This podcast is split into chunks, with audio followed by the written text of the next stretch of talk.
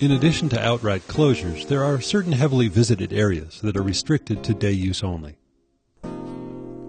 The first five miles from Lees Ferry to Navajo Bridge are for day use. The first easy place for you to camp is at River Mile 6. John Wesley Powell describes in his journals a large red wall cavern big enough to fit 50,000 people. A closer estimate may be 5,000. It's still quite big and a popular spot. You're welcome to have lunch at the cavern, but you need to move downstream before camping. Nankoweap is known for the granaries located on the cliff above the river at mile 52 and has three campsites. The first area along the beach is not a camp and should be used for day use only. Just below the rapid is the first camp. If you plan to camp at Nankoweap, it's a good idea to pull into camp number one and scout the other campsites below to see if they're available. Once you commit to go down, it's difficult to return the boats to the upstream camp.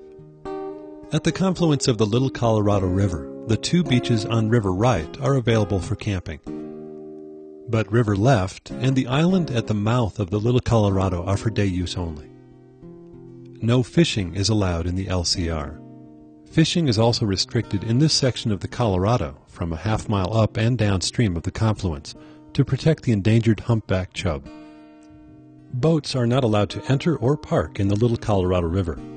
Please check with the Lees Ferry Ranger for seasonal swimming restrictions at the LCR as well.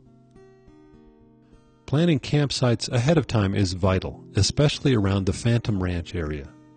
There's only one usable campsite between mile 77 and 81. At mile 81 is Grapevine. This is a huge campsite with plenty of room for several trips. Be aware that you may have neighbors before spreading out too far. For that matter, be open to the possibility of sharing almost any camp on your trip with others. Most times it's not necessary, especially if small groups use small camps and leave larger areas for larger groups. But as beach sizes change, we sometimes need to get along in tighter quarters. Doubling up at a campsite is a last resort, but when it does happen in a pinch, try to make the best of it. When passing other commercial or private trips during the day, be open to discussing camp plans with the trip leaders for the next part of the trip. The more we keep communication lines open, the better off everyone will be. An awareness of others' plans can alleviate congestion. Where are you guys planning on camping tonight? Oh, we're, we're headed down to Galloway or Stone area. Sounds good. Get one of those camps. We're looking at Owl Eyes and setting up for Deer Creek tomorrow, so that sounds like that'll work. After several days on the river, a little bit of civilization is sometimes welcome. Phantom Ranch will appear on River Right, marked by the Black Bridge.